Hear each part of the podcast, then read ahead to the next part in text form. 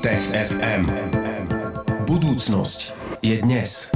Pekné popoludne želáme Tomášovi Prokopčakovi z Osme. Ahoj, vitaj. Ahoj. Áno, aj dnes je tu s nami Tomáš. Áno, minulý týždeň sme sa e, rozprávali o mravcoch, že ako na nich pôsobí izolácia, že podobne ako na človeka, že zanedbávajú hygienu a sú v strese a tak ďalej. A dnes sa budeme opäť rozprávať o mravcoch. Darmo, tá ich sezóna sa naozaj začína. Už sa vynárajú a vystrkujú rožky pomyselné. Um, čo teda sa budeme rozprávať dnes o mravcoch? Niečo o ich mozgu, ktorý sa môže vraj zmenšiť a potom dorastie. No vedci si všimli presne toto pri jednom druhom mravcu, ktorý žije v Indii. On sa má takú prezivku, že indické skákajúce mravce. A Normálne to totiž to funguje u mravcov tak, že keď zahynie kráľovna, ktorá sa stará o rozmnožovanie kolónie, tak väčšinou upadne celá tá kolónia a tie mravce alebo to mravenisko sa rozpadne. Lenže mm, Vedci si všimli, že pri tomto konkrétnom druhu sa deje to, že nie len, že toto pravidlo neplatí, a, a mravce potom bojujú, alebo teda a mravčie robotníčky medzi sebou bojujú o to, kto bude nová kráľovna, ale navyše sa deje aj to, že sa im potom zväčšuje alebo zmenšuje mozog. Tak o, sa poďme pozrieť na to, že akým spôsobom na toto veci prišli, ako pozorovali tento konkrétny druh a čo sa tam udialo. No niekoľko rokov sledovali mraveniska a potom samozrejme odoberali tak ako minulý týždeň, keď sme sa rozprávali, že tak niektorých mravcov izolovali a zobrali ich bokom, tak tu tiež zobrali niektoré tie robotníčky bokom a odčlenili ich od toho svojho mraveniska a od tej mravčej kráľovnej a sledovali, čo sa bude diať. No a všimli si, že majú také zvláštne správanie. Tie prípade buď úhynu e, kráľovnej, alebo teda odobratia, jednoducho keď kráľovna zmizla, tak tie samičie robotničky začali tak medzi sebou zápasiť, ako by si tak ako popoťahovali tými antenkami, ktoré mravce majú, tými, nechcem to nazvať týkadla, ale jednoducho tými zmyslovými vecami, až potom sa nejako dohodli medzi sebou, kto bude nová kráľovna. Ten mravec, lebo tá mravčica sa začala správať inak a oni ju začali aj viac chrániť. Ona sa začala aj viacej strániť, prestala robiť tie robotnícke úlohy, nosiť jedlo a podobné. No a zároveň sa začala diať fyziologická zmena. Začal sa zmenšovať mozog tej budúcej kráľovnej a naopak začali rásť vaječníky, čím sa začala pripravovať na to, že jedinou ďalšou úlohou v tom ravenisku bude vlastne starať sa o potomstvo. Mhm. Dobre, tak už vieme, ako vyzerá ten zápas, že sa popoťahujú za, ako to Tomáš Prokopčak nazval, zmyslové veci. A potom sa, ja som nejak prekvapená z toho, ja som myslela, že sa jej bude zväčšovať mozog, lebo veď bude kráľovná a bude mozgom celého mraveniska, takže zmenšovať a ona sa bude naozaj pripravovať na tú uh, svoju rolu uh, matky. Mm-hmm. A ten zápas si spomínal, že ako vyzerá, čiže ide tam o to, že vyhra v podstate najsilnejšia mravčia dáma vedci nevedia. Toto je celá jedna časť tej, nie, že nechcem povedať, že štúdie, ale niekoľko odsekov tej správy, ktorá opisuje tento experiment a hovorí, že vôbec netušia na základe čoho sa tie mravce medzi sebou dohodnú a chcú na to prísť. Mm. Či už je to nejaký model správania, alebo fyziologická predispozícia, alebo nejaká chémia a nejaké signály, ktoré sa medzi sebou vymieňajú a my vôbec netušíme ako. Ale po nejakej dobe vieme, že medzi tými mravenčími robotníčkami dôjde ku konsenzu a jednu zo seba vyberú ako budúcu mravčiu kráľovnu. Samozrejme, keď tá uhynie alebo zmizne, alebo tie robotničky znovu zoberieš a dáš ich bokom, tak oni znovu začnú zapasiť o to, kto túto úlohu na pretrvanie mraveniska bude zabezpečovať. Možno oni aj zápasia o to práve, aby neboli kráľovnú. Možno nechcú byť, možno sa bývajú, ja nechcem, ja nechcem. A tá, ktorá... E... Najslabšie vie argumentovať, tak na túto padne? Áno, presne tak. Ale to máš dobre späť k téme, aby sme boli vážni, tak eh, čo sa stalo potom s tými mravcami, ktoré vrátili späť eh, do tej pôvodnej kolónie mraveniska? A to bolo vlastne možno rovnako zaujímavé, lebo ako sme povedali, keď zoberieš tie eh, mravčie robotničky bokom, tak oni eh, si vyberú jednu kráľovnu a tá sa začne meniť. No a keď eh, celú túto skupinu vrátili naspäť do toho pôvodného mraveniska, kde už kráľovna bola, tak sa znovu začalo diať to, že jednak tie mravce obkolesili tú novú prerobenú robotničku, aby nič nekazila, aby sa nehýbala, aby nikam nechodila, nič nerobila. A tá sa začala postupne naspäť meniť na robotníčku a keď sa zmenila, teda znovu jej sa zväčšil mozog a zmenšili vaječníky, tak potom ju tie ostatné mravce pustili a vykonávala znovu tie robotnícke úlohy. Mhm, čiže vrátila sa na svoju pôvodnú pozíciu. Ako je toto možné? Majú vedci nejakú uh, ideu, že ako sa toto môže de- diať, že či to je naozaj iba, ja neviem, či asi pri mravcovi sa nehovorí o psychike, že či sa psychikou zmení, alebo že a čo tam, ako to tam funguje. Úprimná odpoveď je, že vôbec netušíme. Samozrejme, mravci majú oveľa jednoduchšie nervové sústavy ako ľudia, čiže a keď sa niekto stane kráľom, tak neviem, či sa mu automaticky začne zmenšovať mozog. Korelácia nie je kauzalita.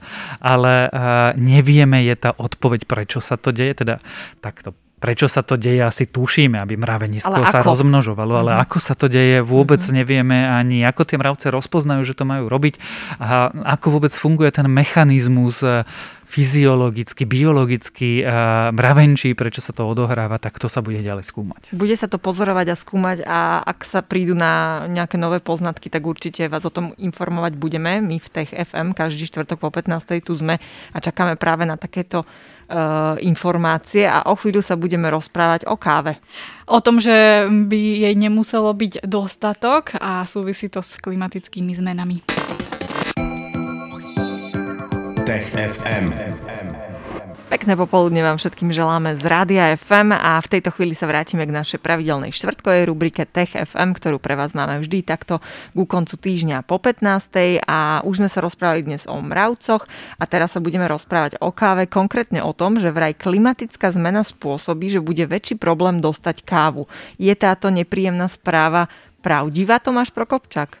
Je pravdivá, ak tam dodáme dobrú kávu. Mm. A pretože hm, jeden z najvýznamnejších regiónov na export kvalitnej kávy je Etiópia. Napokon kaviarni si môžeš vyberať rôzne druhy kávy, ktoré sa rôzne volajú a Etiópia je často jeden z tých druhov.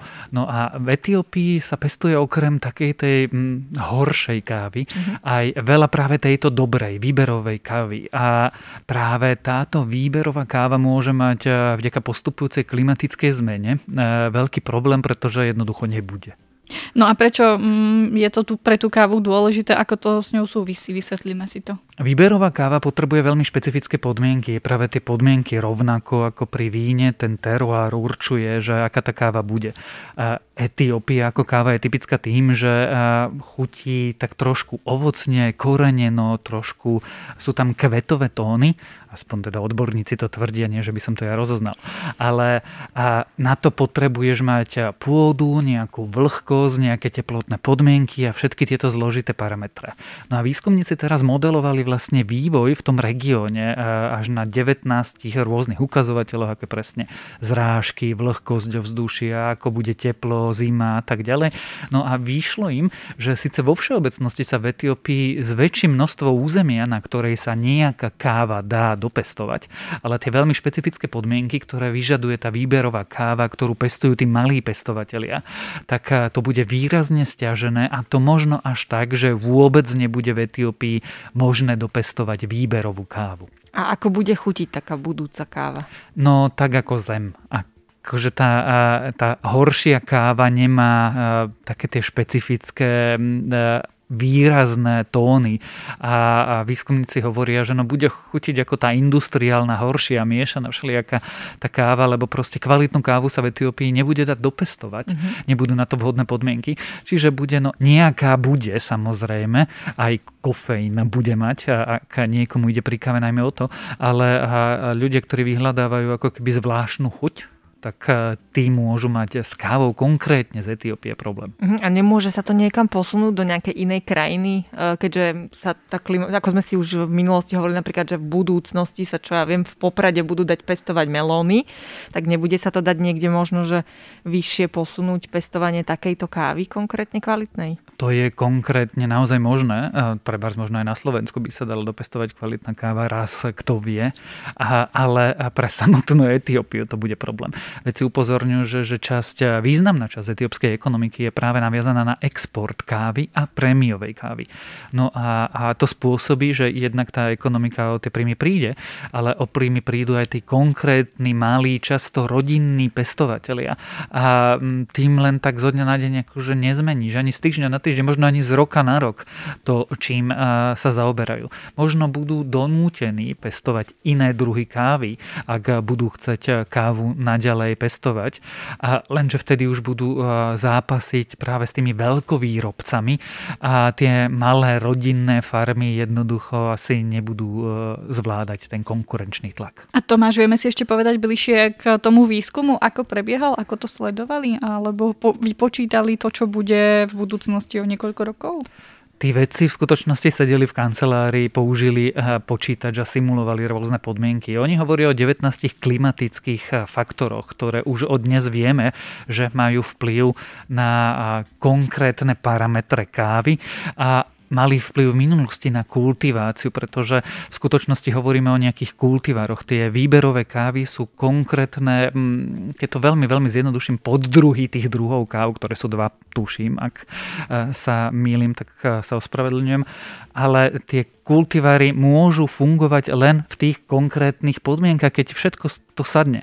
No a oni modelovali tie rôzne parametre vďaka vývoju globálnemu, ale aj vplyve klimatických zmien na ten konkrétny región, keď zarátali oteplovanie sa, to vplyv na zrážky, na vlhkosť, na extrémy počasia a jedno s druhým. No a zistili, že práve tie prémiové kultivary to nezvládnu. Uh-huh.